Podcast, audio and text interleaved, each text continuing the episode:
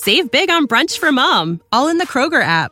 Get 16 ounce packs of flavorful Angus 90% lean ground sirloin for $4.99 each with a digital coupon. Then buy two get two free on 12 packs of delicious Coca Cola, Pepsi, or 7UP, all with your card.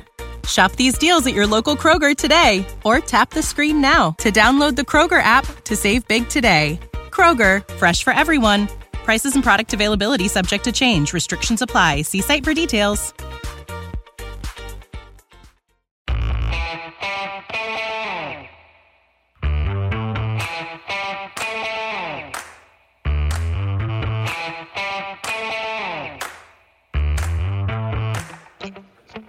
Hi, folks. Welcome to another episode of Film Study. This is Ken McKusick. We're here to continue with part two of our top 10 safety countdown for the NFL draft coming up. Uh, so I think we are recording this now on Friday morning. Uh, so it's the 21st already. Sorry, what is it? The, yeah, it is the 21st. And we are now six days from the NFL draft, six days and some hours. Anyway, it's getting very exciting. It's like a countdown to New Year's here, as most people really think of the NFL draft as being a, a the football new year. Jason, how you doing? Good. It's very good. I've, you know, it's the holidays either either way for me. I have a, you know, as someone who celebrates Christmas, I kind of look at it as getting new presents. Also, kind of like the new year because the the 53 is really starting to come in, or the 90 man is really starting to come into focus, and you can look at who else we need to add and what the depth chart's looking like. So I love it, Ken. Yeah, just a, a, perfect kind of gift to get to when you're my age. It doesn't clutter up the house anymore. and you, you, you get to a point in life where the last thing you want is another knickknack. So this is a this is a cool uh, cool day to get some some additional players to look at and watch their film a second time at a lot more depth to to to get into that. And I'm sure we'll do a lot of that together, Jason. So we cut it off after the number six player. We talked a little bit in the first show. By the way, if you haven't downloaded that, go out and do that now. Don't want to listen to it first because it has a lot of the information on where the Ravens are now, where Jason and I feel the Ravens need to improve at safety or could improve at safety or might use a draft pick at safety given their current situation. A lot of it revolving around Kyle Hamilton and how he's used in 23. Absolutely, absolutely. It, you know, uh, without the risk of uh, repeating ourselves, you know, it's just what kind of safety do you want? Safeties are you know, becoming more and more versatile every year as far as what you ask them to do. There's no such thing almost anymore as a, a free safety and a true safety. Free safeties are really hard to find. So, of course, they're very valuable. Ravens are lucky to have three people who could play free safety if they needed to on the roster.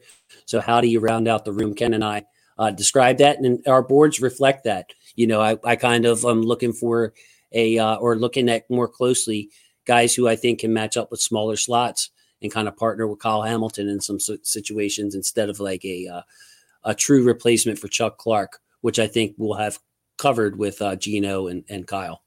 Yeah, I, I I think that's the way to look at it. The, the Ravens, you know, potentially could use a, a, a dime back, and that could come up in 23 under under under multiple situations. Obviously, Patrick Queen could be traded. Um, but if that doesn't happen and they stick with the, with the with the good pair of inside linebackers they've got, I think they'll be a committed nickel team but you've always got the risk of injury. And if it happens, you need to have the answer. And the answer is is most easily, in case of injury, a platoon of a two down linebacker and then a guy who will come in on obvious passing downs. Uh, and and for that, you really want a good dime back on the team. One of the great things about Ozzie Newsome is he always had the perfect spot, and it was always pretty much in the sixth round or later to pick up that core special teams player who could also help you as a dime back. He did it time after time after time with Haruki Nakamura, Ralph Staten, uh, Chad Williams, uh, Chuck Clark. Anthony Levine was UDFA. You know, Corey Harris, who had the great run during 2000, 2001, um, was a very cheap free agent. The Ravens got who previously played, I think, at Miami. But anyway, the the uh, a lot of guys who'd been extremely cheap. Uh, uh, come in those later rounds. I think we identified some of those guys that we really like in the first show that might end up being UDFA's or they might end up really being sixes, um, and uh, and definitely could get uh, could get a shot. Remind folks of who you had at number ten. Number ten, I had Chamarri Conner of Virginia Tech, who I, I, I would be looking at as a UDFA. Uh, you know, he just he's got that that slot coverage. He, he's kind of a combo safety like a lot of those guys. Uh, and you mentioned Brandon Howden that you had uh, towards the end of your list. Yeah, uh, Jordan. Yeah. Excuse me. Yes, Jordan Howden. Um, at the end of your list. A lot of good combo safeties, but you know, if they, I said earlier or in the earlier show, if we did spend a, a fifth, you know, on one of these guys who we think is a clearly better player or a great fit, you know, one of our top guys here, one of the guys that are mentioned in this show, I, I don't think I'd be terribly disappointed because at the end you're talking about improving your pass coverage in your secondary. So right. It's you're right. There is a difference there. I mean, it's at least a priority position in terms of the leverage of the downs that are played. Is that dime back? So if somebody reaches for a a slot corner slash dime back in round five, I'm not as upset as when they reach for a second fullback in the fifth round, as the Ravens did two drafts ago. So uh, a little bit of obviously bad taste in my mouth still from that. Okay, so we're gonna we're gonna talk about the top five now. Now, Jason, we already kind of spoiled it because Jair Brown was my number six guy. He's your number five guy. Yes, sir. And my number two guy is already off the board because he's your number six guy, I think, right? That's right. That's right. Okay, so you so have a number five guy, I would imagine, over there. I do. I have a number five guy. The six and the two, by the way, is Jordan Battle. Um, number five guy for me is Sydney Brown of Illinois. All right, now make sure to get down to my notes on him. Make sure I have uh, five and 11, two, sorry, 5'10, 211. So he's got the size component at the proper level for safety. Though 5'10 is a little small, 10 and a quarter inch hands, 447 speed. Uh, he's 23 already. All his drills are impressive. In particular, his jumps are outstanding. The jumps, you want to, you really want to corroborate this once you see on tape, but I find it useful to know the jumps in advance, then go to tape and see if I can see if he's really using some of that on tape. Um, also, 23 bench reps. So, very impressive for a safety uh, to be able to do that. He's the twin brother of the running back Chase Brown, who's also in this draft um, and uh, had a big year at Illinois as well. Fifth year senior, 50 college games played unfortunately a consistently bad tackler in five seasons with a career rate of 17.8%. If it weren't for that, he'd be higher on my board. 16.5% in 2022 was the best of his career. So this is the issue for Sydney Brown. He has got to get that corrected. Uh, hopefully, there are things that that are uh, form related and not just um, uh, you know it doesn't seem like it should be strength related, given the given the reps, but it could be angle related. There could be other reasons why he's why he's missing tackles. He's a very high risk, high reward safety um, in terms of a lot of things, in terms of plays, but also I think in terms of where you draft him because he's going to be highly sought after with his athleticism. Forty nine point six passer rating against as a fifth year senior with one touchdown, six interceptions. He did give up 7.4 yards per target. So that's telling he's giving up some big plays, and he still has a remarkable interception total and passer rating again. So that's a that's a nice combination of things. But but it really, yeah, obviously we're talking about a safety here and not a corner, but he's more like Marcus Peters in terms of how the results might look over a season at, at safety than how you know Marlon Humphrey or some other players might look uh, at corner who are more focused on uh, on reducing completions, in, maximizing forced incompletions. I'll, I'll I'll say. Bates the quarterback very effectively when stride for stride in, in phase, you'll you'll hear that call and and and finds the football very well in man coverage. That's uh that's a very nice trait for a free safety to have. Um, when you can find that stride for stride quickly, get into phase quickly with that with that opposing receiver, it gives you a better chance to look for the ball. You've got techniques then that you can use to, to get your peak into the backfield, find the football coming out, and gives you a better chance, obviously, to make a play on it.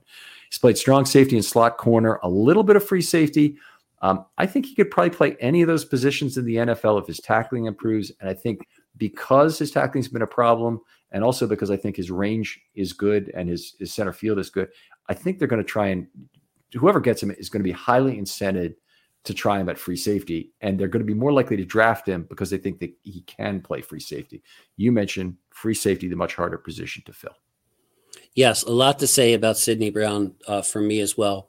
Um, first of all, I did not notice the missed tackles in the games that I watched, but I saw the reports, not only those numbers, but the reports of missed tackling. And I would go out on a limb to say, even though I haven't seen this, that it has to do with his hip tightness and his body build. He's got these stocky legs, you know, big bubble butt, average change of direction, even though he's a fast, uh, you know, you mentioned his testing, very fast jumps out the gym.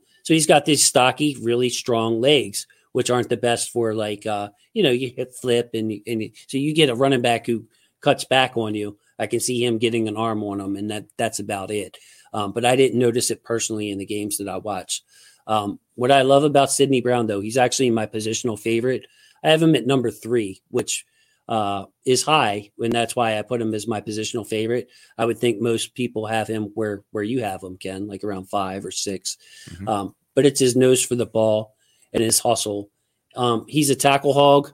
Uh, it's just a constant energy, constant hustle. I think some of his interceptions were were hustle based as well. Like uh, it's just him seeing where the ball is and busting butt, and if it's uh you know the ball gets tapped up in the air, he comes down with it. You know, good ball skills. Um, special teams plays on highlights is something another thing that I noticed. Um, mm-hmm. I don't watch the uh, the special teams units on each side, so I can't tell you if he's a full time starter there or not. But he laid somebody out on special teams. His downhill speed is evident. Love his angles. Um, he gave wide receivers and tight ends a rough ride in, in the Senior Bowl and you can see that on coverage. If he's manned up and asked to press up against them and run with them, um, he's very physical with them. Uh, he's a comfort player to me. Like I feel, I feel good with a player that hustles, a player with that kind of physical skills and who's around the ball, who accumulates a stat line that's out of his norm. Um, you know, and I think taller targets or quicker targets could give him problems, but average athletes, you know, I think that uh, you know, or regular, regular good athletes, I think that he's going to be more than fine. Uh, I just like him. I like players that are instinctual and around the ball and accumulate stats, and that's Sydney Brown. Do, do uh, I since I one of the things that I did is I probably do have him a little lower because I think he's a free safety and the Ravens don't need to reach for a free safety in any way, shape, or form. Now that doesn't mean he shouldn't be at any particular point in my list. I just think they can benefit more from a combo slot, a slot dime guy. Um, but there's no doubt about it that Sydney Brown's set of characteristics are more valuable, even with the missed tackles, relative to some of the other great tackling players we've already talked about in the first show and and we'll talk about in the rest of this one. Yeah, no, as far as like team fit, uh, you know, obviously that that's the question, but like when it comes down to it, Ken, you could have said the same thing about Kyle Hamilton uh, as far as look like, hey man, he's a he's a better free safety. You want to put him at safety, but uh, you know when it comes down to it, I like players who are around the ball, and uh. You know I see I see a future for him in this league. No matter if you even if you played him at dime backer, I'm sure that's something that he could adjust to fairly easily, considering his you know his body build, his stockiness, and everything else. Uh, he just has a knack for uh, being around the ball and and wants to get there really really bad uh, back end plays, he is the last one to start jogging. Like he'll be running in, in, in hopeless situations and just finish it out like a uh, like a baseball player running past first base when he knows he's out. Like it's just part of his DNA, and I love him for that. Love him and his brother, by the way, in this draft. S- Sydney go in the second round or the third round, in your opinion? No, I think he's. I don't think he goes in the second round. I think he's more of a, a, a you know, I, I have him as like a fourth round player. He's number seventy two on my board uh, and I love him. You know what I mean? So, uh, you know, add 30 spots to that, you know, say beginning around four or so is where I could see him going. And okay. I think that would be, yeah, go ahead.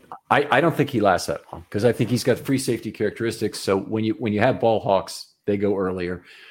Jessie Bates might be a guy. Uh, Brown may not be as good as Jessie Bates, certainly, because very few, very few safeties have been but but he's the kind of guy I think Bates went either the second or the third round, and it, it really would not surprise me if he's around the fourth fourth round and the Ravens are picking.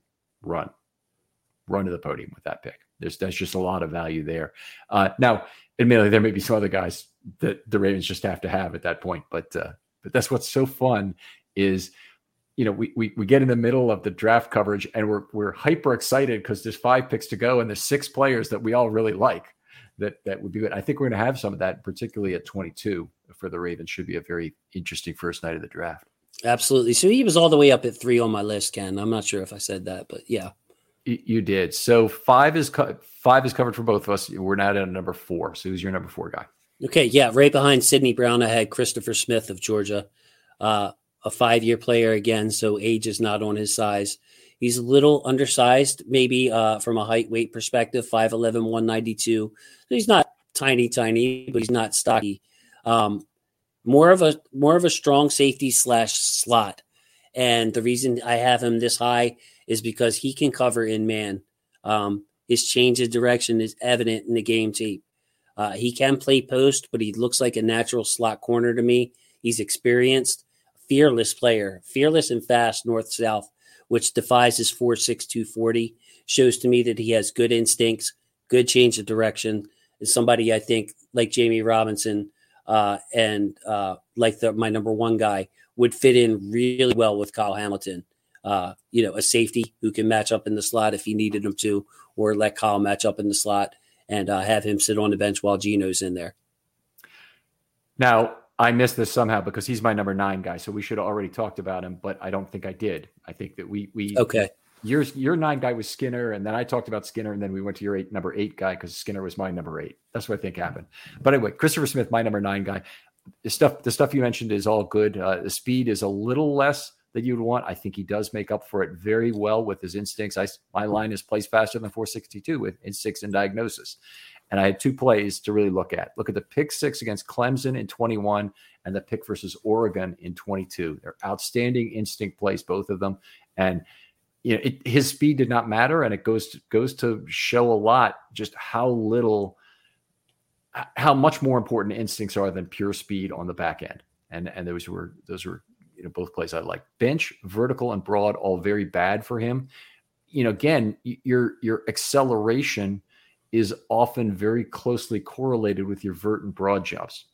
And you know, for for a player to to show off instincts that that have him playing at such a obviously faster speed for my eyes, I say this is really impressive. You know, his instincts had to be really good to get here. He is 23 years old, or will be on May 1st. Um, that's not ideal. He's been a consistently poor tackler in college, 14.6% in his career, 15.1% in 22.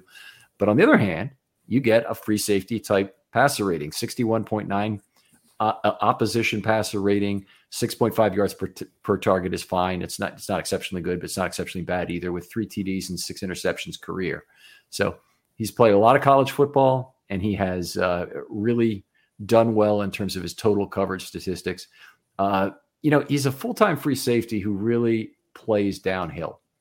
Uh, and and really likes to make plays around the line of scrimmage. You really notice it likes to likes to jam up passes for short gains. You always want to see that. Uh, has not been the greatest tackler. Doesn't always convert, but I love the way he tries to direct plays and tries to contain plays. Those were good. Don't know if you saw it, and you mentioned special teams plays. He will get some extra points with Harbaugh in the room at least uh, come draft night. But uh, he picked up a punt that rolled to a stop at the five yard line and ran it back for a touchdown. I did see that. Yeah, that's the kind of thing. Well, he's going to love that, and uh, you know he's going to be a, probably a red star guy from Harbaugh as far as that goes. So uh, you never know.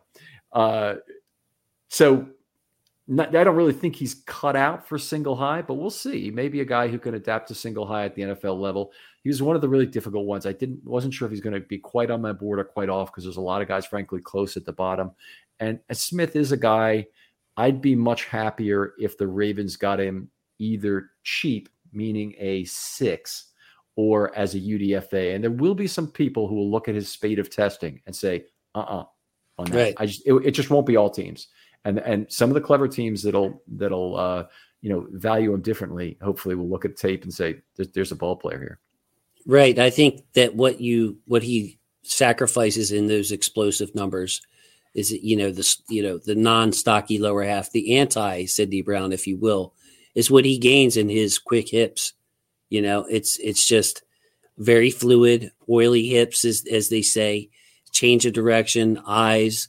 There's a lot to like. Um, you know, maybe I'll have to change my star player to him if he's being mocked that low. Uh, because you know, like I said, I, I, like him better than Brown and Battle and and Jammie Robinson. I I saw that he can play the post. I liked what I saw in the post, but to me, he looks more natural in the slot uh, and would be you know therefore uh, my ideal fit for the type of safety the Ravens could add.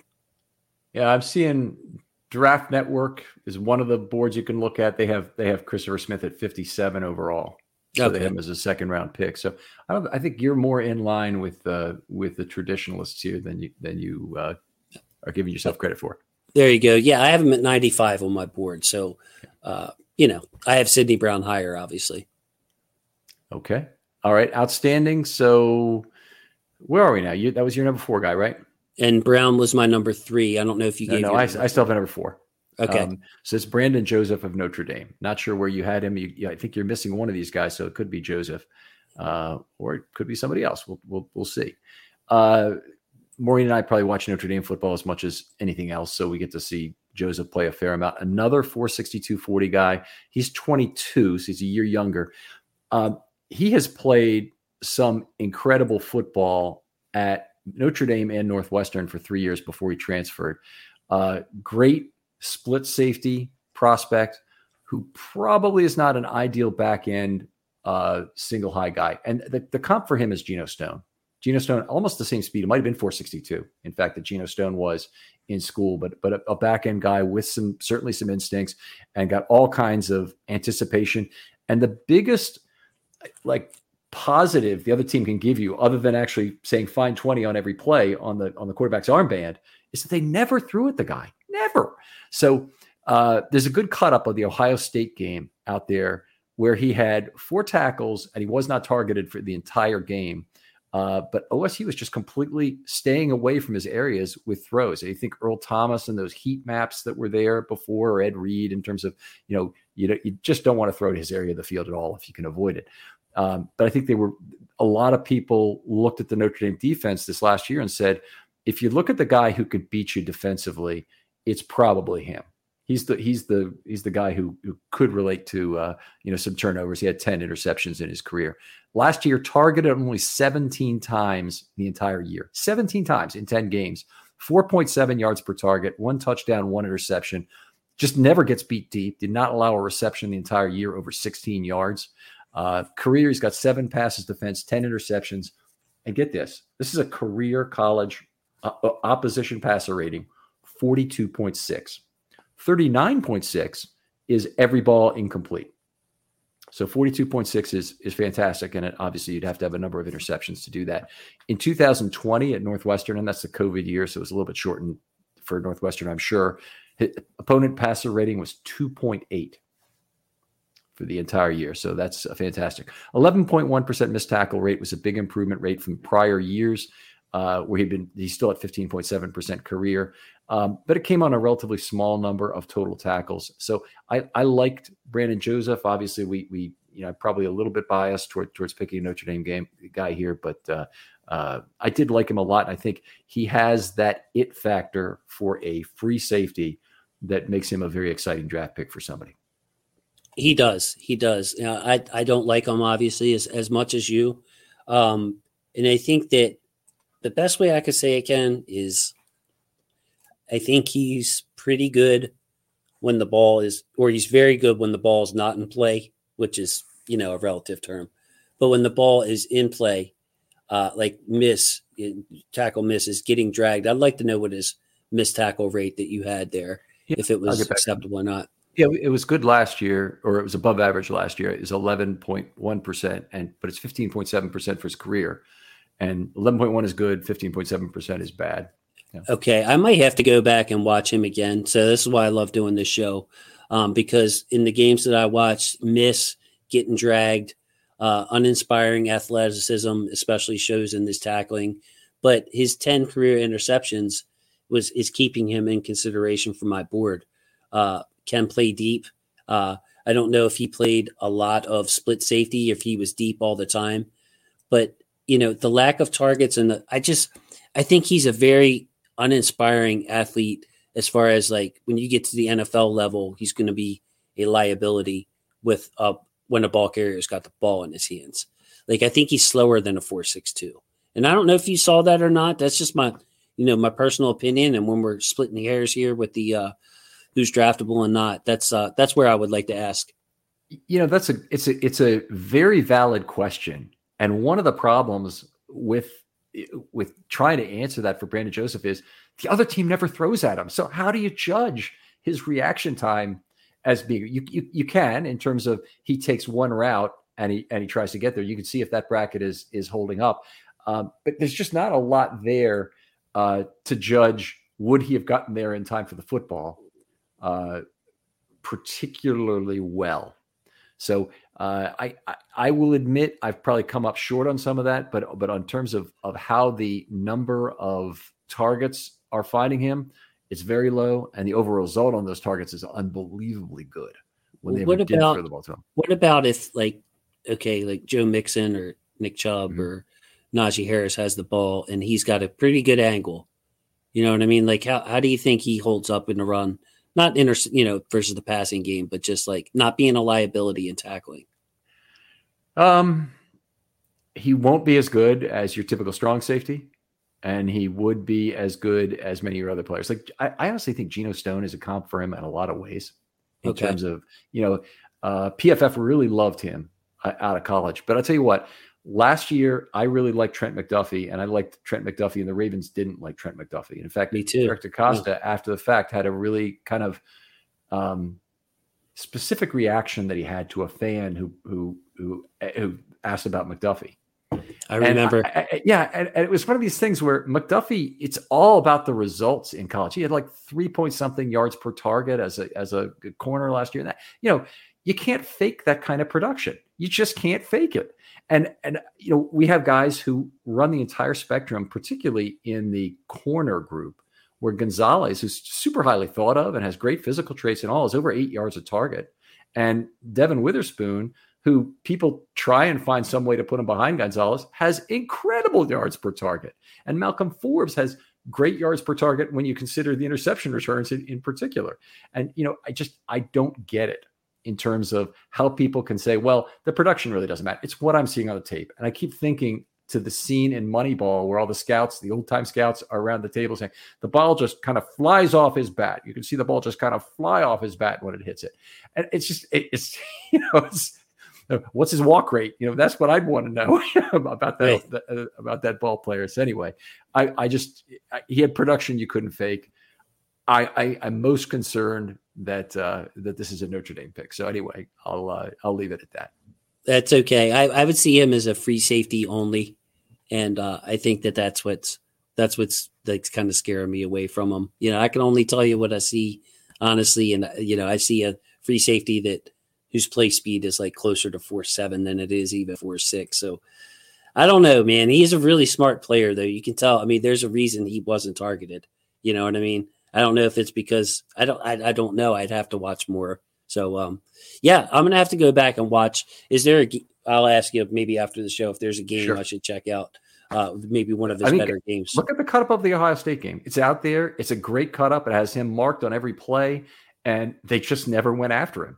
Uh, you you won't maybe get what you want, but it should tell you that Ohio State's really looking away from him. They're looking to, you know, use their receivers, and they had a lot of receiving threats this last year in in different ways to not attack him. Gotcha. So, anyway, take a look at that. Thank you, Ken. I appreciate that, buddy. All right, we're at number three for you. It was Sydney Brown was my number three.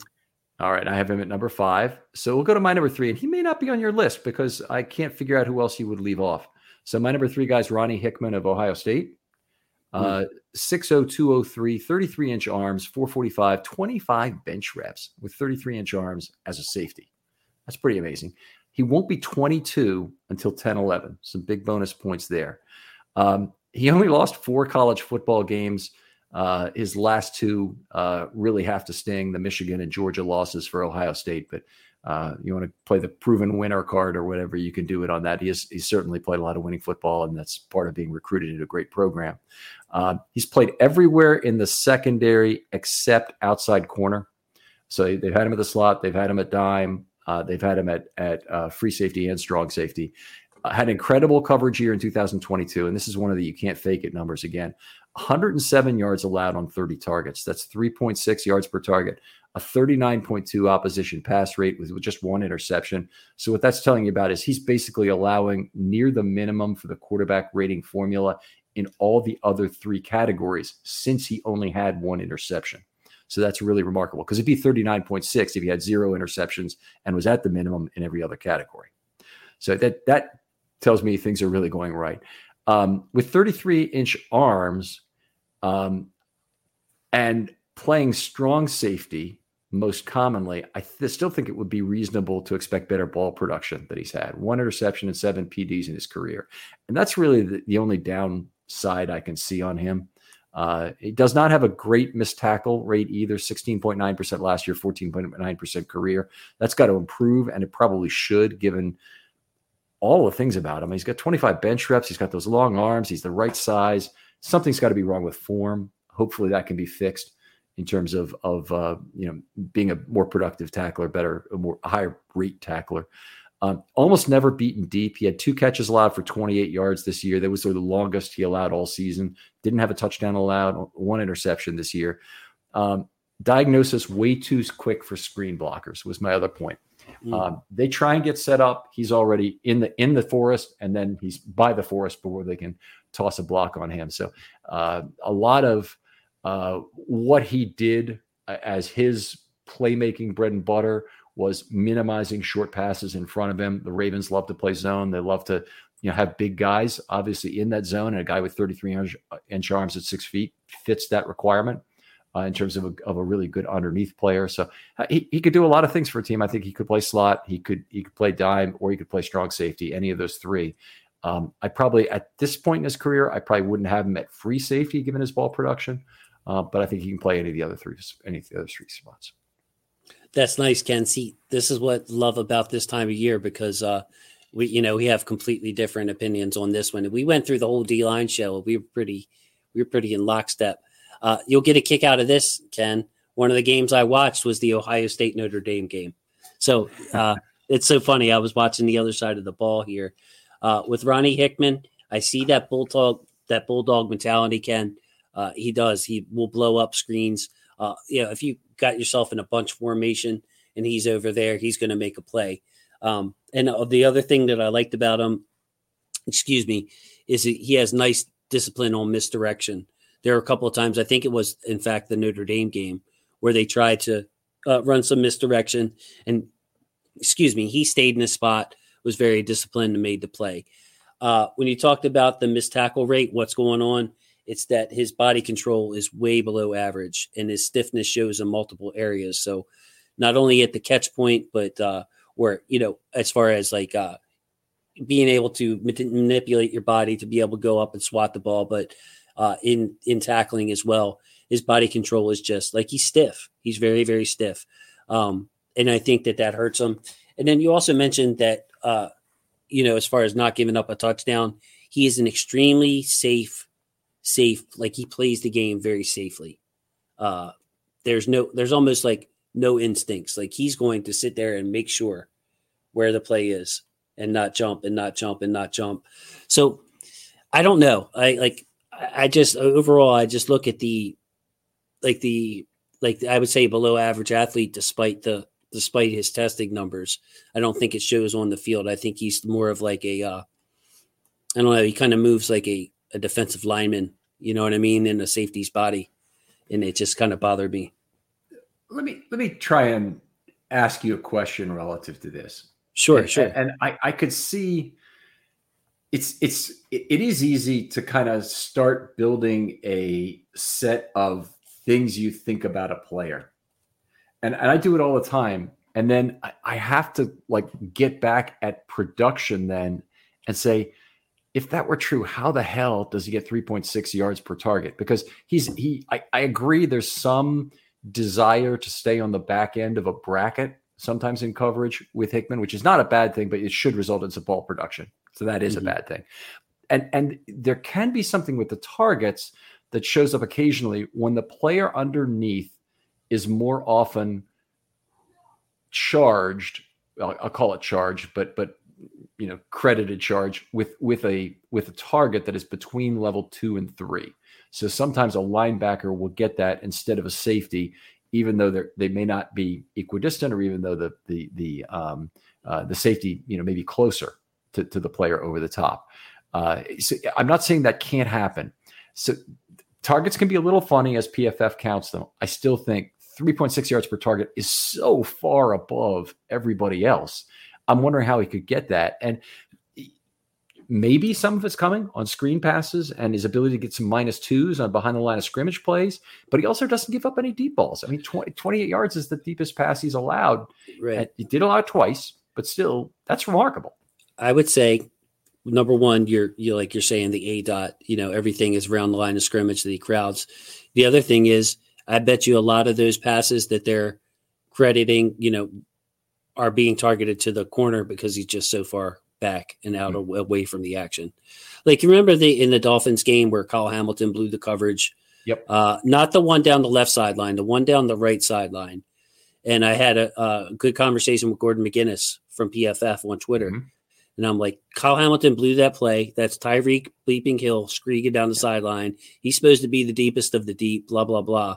And of course, Kyle Hamilton came away from that play scot free PFF wise because he they changed that. was did they, did they, I, I, I, talked to Gordon about it too. Same same thing. But it was I told him. I think I'll look it up right now, but I believe he's got two now credited on PFF.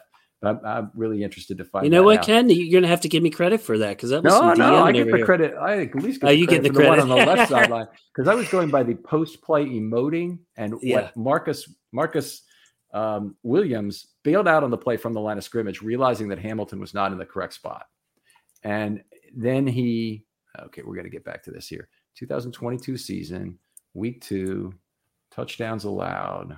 Let's go for Hamilton against Miami. It should be two. Like like It that should- second one should. was I agree. It should be two. It's two.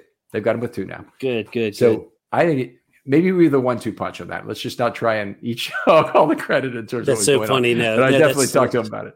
And that's hilarious. But as It's it great about PFF Okay. that they actually will listen to you when you go to them with a, with a problem like that, and you say, "Wait a minute, the, the post play emoting doesn't work," and you obviously went to him on this too, and and uh, and it got changed. And uh, you know, Harbaugh, they- they're talking about it later in the season after they can. I mean, they really can't talk the very game next game about how poorly this player played. They really need to turn, him to turn into a good player before they can start talking about it. So anyway, Right, right. Um, with, with Ronnie Hickman, I just see a, a, like extremely safe player who's away from the ball a lot. Um, you know, if it's a bubble screen or something in front of him, yeah, he, you know, he's physical, he's got a bulldog mentality, but he's almost like re- very reactionary, is what I would say, instead of safe. You know what I mean? Very reactionary. I'm just going to keep backing up. I'm just going to keep backing up. I don't want to get beat deep. And uh, so he, he was off my board, man. He was actually off the board. not honorable mention or anything. No, nope. So Oh, uh, yeah, that's our big split. That Have to a big see- split. Yeah, we'll have to see where he goes on draft day, man. That'd be interesting because he's an athlete, though. You know, he's got the 33 inch arm, six foot, 203. He didn't run at the combine, but I mean, you see it in him, man. He's built like an NFL player. Yeah, he's. I, I, see. Draft Network has him at 107, which would probably be a fourth round pick, or maybe a third in the compensatory, probably a fourth round pick. Mhm. Um, but uh, but anyway, I, I'm uh, I'm certainly higher on him than other people, and it is production based, which can have its problems. So we will move on. We'll go to number two guy. You're number two guy. Sure, it's Antonio Johnson at Texas A&M. Uh, true junior, looks for the knockout shot. Uh, what I don't like about him, Ken, is he is a habitual head ducker, shoulder use, an injury waiting to happen, a penalty waiting to happen, a missed tackle and wait. Uh, and he's gotten rewarded for that head ducking and knockout shot looking for with the three forced fumbles he had in 2022. Um, he was used in man coverage versus big targets plenty of slot experience. I think he'll struggle versus route runners or quicker NFL slots. But with Antonio Johnson, the closer to the line of scrimmage, the better. Um, surprising, like inside linebacker skills, if you want to put them that way. I've seen him scrape and shed, uh, make a tackle. Um, he had misses versus uh, Jahmyr Gibbs uh, in Alabama. He was injured in the uh, second quarter in that game and missed three games. But uh, overall, you know, he's listed as the top safety on a lot of people's boards, and I can tell why. It just drives me nuts. At 6'2", 198, uh, the head ducking Ken. He's going to get himself hurt if he doesn't clean that up. So he's number 13 on my board. Um, Wow, okay. And, and it's not that I I hated the guy by any stretch. And by the way, if the Ravens draft him with a six round pick, or if he shows up as a UDFA, I'm going to be thrilled. Believe me, I'm I'm I'm going to be as happy as anybody. Uh, he has really good size, a decent speed at 452, 10 inch hands, and then, then it gets really ugly with eight bench reps and some terrible jumps. And uh, it's not like he can't get stronger, but he's already on the, you know, could be in trouble speed wise if he picks up 15 pounds or 12 pounds, say, to, to play as a, as a thicker six-two safety. Yeah, six-two safety, you'd figure him for kind of 210, 208 at kind of the minimum to play kind of a normal safety, kind of a thumping uh, size. Is downhill player. He is a line of scrimmage player. So, you know, you want a bigger guy in that safety role there. Uh, avoids blocks very well on the outside, just extremely well at getting through traffic, not getting caught in the wash. Um, he contains very well. I thought he stayed home both on the backside and on the front side of run plays. So a lot of safeties um, know how to chase down a play, but Anthony Johnson, Antonio Johnson, sorry, there is an Anthony Johnson in this draft too. Antonio, Two of them. Yeah, Antonio Johnson is a guy who often got ahead of the run play uh, even on the front side, and, and would be able to contain it. Um, Texas A&M defense, uh, I, I, think, did a pretty good job of, of playing together in that regard to stretch out run plays. But his missed tackle rate is not good. 15.5% in 2022. That was a big regression. His career was at 11.6%, which is a slightly above average. So that's that would be uh, okay. I thought part of the tackling issue was form. And uh, you mentioned a head ducking. I don't know if you mean the same thing as me, but he has a bad habit of just not using his arms when he's making high hits it's, or undercuts. Yeah. Yes, it's it, it's a it's like the old adage: the first thing you learn in football, see what you hit. You know, mm-hmm. he will duck his head early, and he's going for the knockout shot with his shoulder or his arm. So th- to me, this is easily correctable. Um, you know, more so than somebody who's not quick enough, fast enough, or whatever. Like he, like you mentioned, him setting the edge, being able to shed some of these bigger offensive linemen. Like it's really impressive. I gave him a, a true second round grade. Uh, of course, he's as at the very end of that list because he doesn't fit with what what we want to do. You know, mm-hmm. he's right there by the centers that I think are center onlys that I gave a second round grade to because I think he'll get picked in, in day two. But um, but yeah, the head ducking Ken, like he's looking for the knockout shot, and what bothered me is like he was rewarded for it. Like he's got forced fumbles off of right. it, so it's like not a deterrent not to do it, but he's like the missed tackle rate. That's why, bro. He like he's he's ducking his head way early, like looking for the knockout shot, and it bothers me. He's gonna he's gonna end up getting himself hurt if he doesn't clean that up. Well, that, that's first of all, it's a very valid point, generally speaking, that you don't want a player rewarded for what he's not doing technically correct, and and we've seen how you know basically bad tackling form. I mean, obviously Patrick Queen had multiple problems. We're not going to beat on Patrick Queen too much because he's a hell of a football player now. But his first two years in the league had a lot of tackling problems, and uh, you know it's not like they've even completely gone away. But he had a lot of tackling problems in his first two years in the league, and he was still getting splash plays that would occasionally occur when he just laid his pad into the back of a quarterback, say when the fumble against Cincinnati. Uh, you know, and I just you see that happen and, and you just kind of shake your head and he goes, well, you got away with that. I hope he's, you know, starts tackling with his arms from now on. And of course, you know, it was a matter of, of basically about two and a half seasons before Patrick Queen became a good NFL tackler. Um, and, and you could see that happening to a, to a player like Antonio Johnson as well. It's, uh, it's, it can, it's, it's habitual. Like it's habitual to the point where I'm worrying.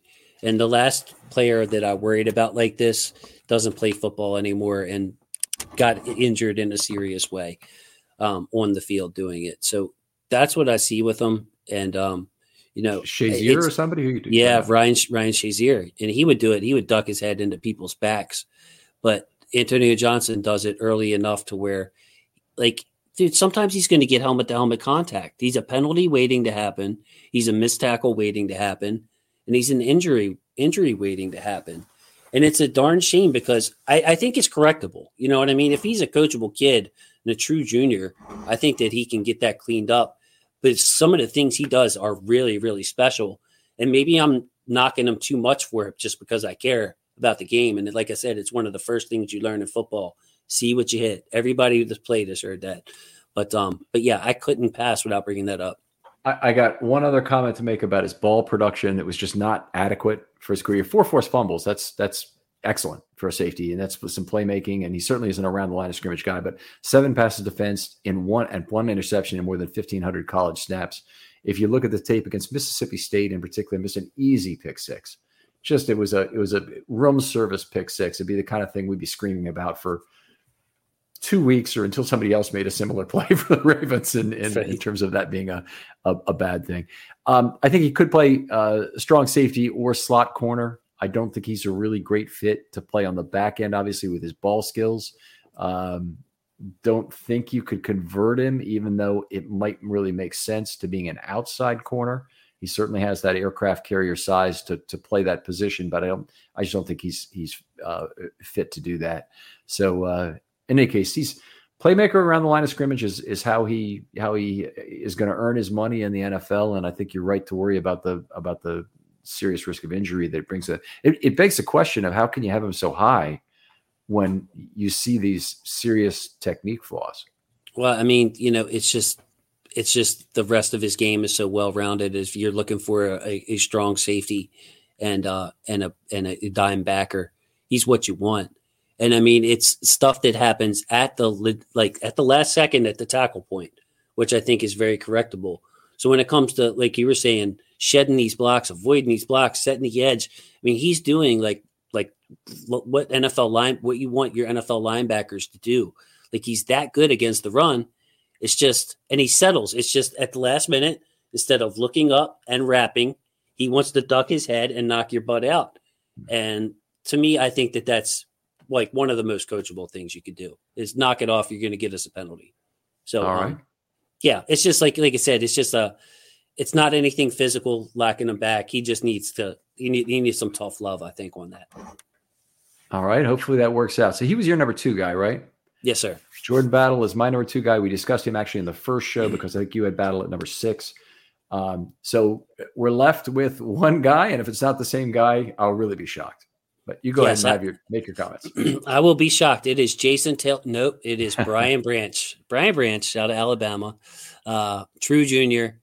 Uh, Ken, immediate slot starter or strong safety. I think that he would be another guy like Christopher Smith or like Jammie Robinson a perfect fit for this defense to be able to switch in and out with with Kyle Hamilton. He's just a higher caliber player uh, than than those two. So you're at on the clock at 22. Is Branch a guy you consider there? Probably not. When I look at the other positions, um, I have Branch on my board at number 24 without quarterbacks. So guys like Jalin Hyatt, guys like Keion White, Cam Smith, are, are people that I would take ahead uh, of Brian Branch. Just because you're looking at a, a slot corner, a safety, like for value wise, I would I would rather have the you know an outside corner um, than that. But I think he's a, a like I said, perfect fit, like Christopher Smith, like Jammie Robinson. He's what I would want out of a safety for the Ravens in this draft. He's just a much higher caliber player than them. So the only way the Ravens get him is with a trade down.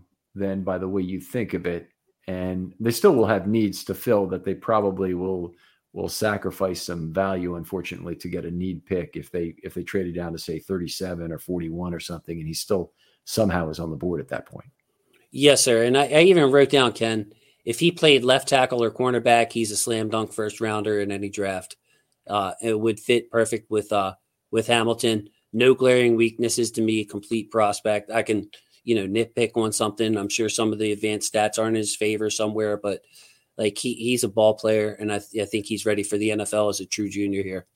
Oh, he's got some fantastic advanced stats, or, or at least the, the ones I like to track. So first of all, is he had a 2.3 percent missed tackle rate in in his. Hold on, let me get this higher. That is for his career. Well, In college. 170 tackles with only four misses by PFF standards. Um, he's never been higher than 3.8% in any season. He is probably the greatest tackling safety in college football history. At least he's in the conversation because there's there's not going to be anybody else who's significantly better uh, than that. When when the average is around 13 and a half percent, and he's a fifth of that or less, a sixth of that really. Um, he knows how to take chances. I thought when his teammates were there to help, undercuts to make a play on the ball, uh, rather than simply bracketing. So I like to see that from a safety that can do either. They bracket or they can undercut. Um, he had 14 tackles for loss, playing primarily slot corner. That is an absurd total for, for a slot. It's a it's an absurd total for a for an edge rusher.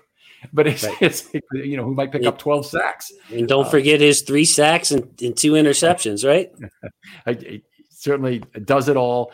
458 uh, is just not at all the speed he plays at. He's much faster than that. It is ex- explosive burst, figures it out in terms of diagnosis better, squares up very well as a tackler.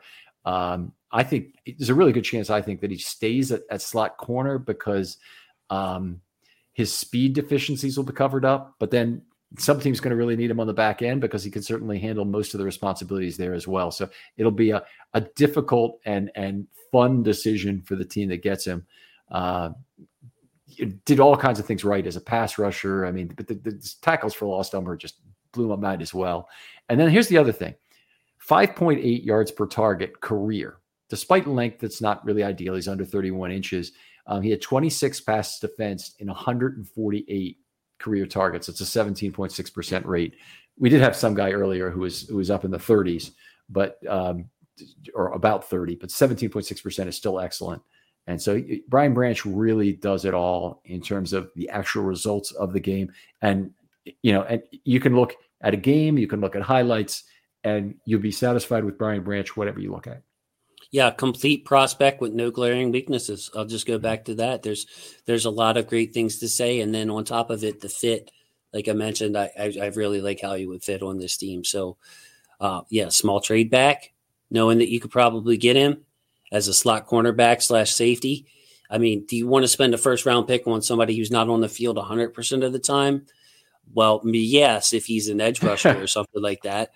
But uh, slot corner is almost as important, you know, arguably more important if he can stick Diontae Johnson and and Tyler Boyd, then you would I think that you would be able to to pay a premium for that draft pick premium. But uh, love the player, Ken. Love Brian Branch. Yeah, I, I do think he'd find his way onto the field basically 100% of the time, the same way that Hamilton did down the stretch for the Ravens. Is you know only missed a few snaps, uh, and and I think that with with Branch in his case, they'd be having him at slot corner if they wanted him, if they if they I think he'd be moving to another position on the field for another down, even if they maybe sometimes only had two corners on the field. Uh, that might not be true in his rookie year, but I think that would be true as as time would move on that he'd be an every down player for sure. Yeah, the Ravens would have to find a way to get him eventually, maybe not this year, but mm-hmm. would have to find a way to get Marcus Williams, Kyle Hamilton, and Brian Branch on the field as close to 100% of the time as as possible. Um, and that to me is like the main like I said, like I, I could see him playing, okay, he's your third corner. He's maybe on the field 60, 65% of the time this year. Higher, you think? Oh yeah, it's much higher than that. In the NFL, there's the, the base base defense snaps are are quite low. I, I will look it up for the Ravens this last year. But, but yeah, ahead. I would have thought I would have thought two thirds. I would have thought two thirds and then like, you know, 12, 13 percent base. Uh, other points about him. Uh, no, I really don't. I thought that he made did a nice job of making a play on the ball, even when he was in trail mode. Um, and the other thing that I love about him is very good eye balance. Um, he can look at the quarterback, take a peek at the receiver, look back at the quarterback, and can anticipate both the route, uh, the route combination, the route that he's defending, and when the quarterback's going to throw eye balance is extremely important to me from a, any kind of deep, any kind of defender, really, but especially in the defensive backfield to be able to balance where you're looking at what time. All right, just to, in terms of numbers, 205 with four defensive backs and 21 with three defensive backs for 226 out of 1,089. So it's right around like 22% that the Ravens okay, so played. 70, maybe so 21. he could be 78% on the field, 78% of yeah. the time. Okay. All right. And and you know that's basically what the Ravens did this last season with with Hamilton, Clark being an absolutely every down player, and Williams uh, is they had those three guys, you know, taking two point eight steps per play together. So may I ask how you feel about him at twenty two? Um, you know, I guess it comes down to who else is available, and and you know, I'm going to take the the the lame way out. I I would, I mean, I guess in terms of some of my big guys who I'd love for them to get at 22, if Devon Witherspoon is, is still available, I don't think there's any way, but I would take him. If if uh, Malcolm Forbes is available, I think Malcolm Forbes is the better need pick. I think Brian Branch is the better player. Um, and that that would be a it would be a sacrifice of of uh, value for need to take Forbes, but I do love Forbes. Um, and you know they could probably trade down a little bit. Where do you have Forbes on your board? I have them way way high. I moved them up into projected first round at number not not quarterbacks included at number 14 on my list, right behind okay. Deonte Banks. I love. It's Emmanuel Forbes, by the way. I love I love Emmanuel Forbes. Yeah. Did I did I call him something different? Malcolm, yeah, Malcolm. Oh, yeah. Okay. Why do I do that? I know I've done that before too. Um, so yeah, he, he, is the interception uh, uh, machine. He's the Marcus Peters type uh, corner that uh, that'd be great. Why do I keep doing that, man? I, I am guessing I've done that on other shows as well. If you're catching me on it this way, but I appreciate you doing that. Uh, so that's that's anyway the, the, the end of the safety show. Uh, anything else? Pro- probability the Ravens draft a safety maybe at some point during this draft. I would say if you count Brian Branch as a safety, and if you count some of these other guys as a safety, which I think like Chamarri Conner or something, I would say twenty five to thirty percent. Okay, I think that's a good number. I think that's a good number. All right, Jason, just always a pleasure to talk draft stuff with you. You're incredibly knowledgeable, and to be able to go through this with you and have a little bit back and forth on it is always fun. Uh, we got some differences of opinion that made for, I think, for a, for a, a good show. Hope the listeners like it. Tell folks where they can uh, talk football with you online. Sure. Huddle It Up Films on Twitter and YouTube. Check out some of the shows I've done recently. I talked about them on the first episode, but uh, easy to find, Ken. And like we mentioned a couple times here, we're going to be simulcasting on draft night.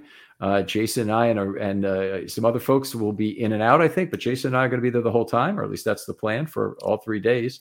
And it'll be up on Huddle Up Films. It'll also be up on Film Study. Just some Ravens fans getting together to have a really good time watching the, the, the draft from a completely Ravens perspective. And we usually have a, a fairly intimate group. I want to say between maybe like 30 and 100 watching. We'll see if it's if this uh, if Jason's bringing some additional uh, uh, watchers with us. So the point being, we're not making any money on this. It's strictly a fun and family thing. So uh, please join us if you win, and and we'd uh, love for you to participate in the conversation. Can't wait, Ken. I, and uh, thank you again for having me for this draft series. I mean, I'm to the point now where I want to like not touch my board anymore. Like I think I've, I've messed with it enough. Now I got to go back and watch some more of Ronnie Hickman. You know, so there we go. Very cool. All right, Jason. Always, always a pleasure, and we'll talk to you next time on Film Study.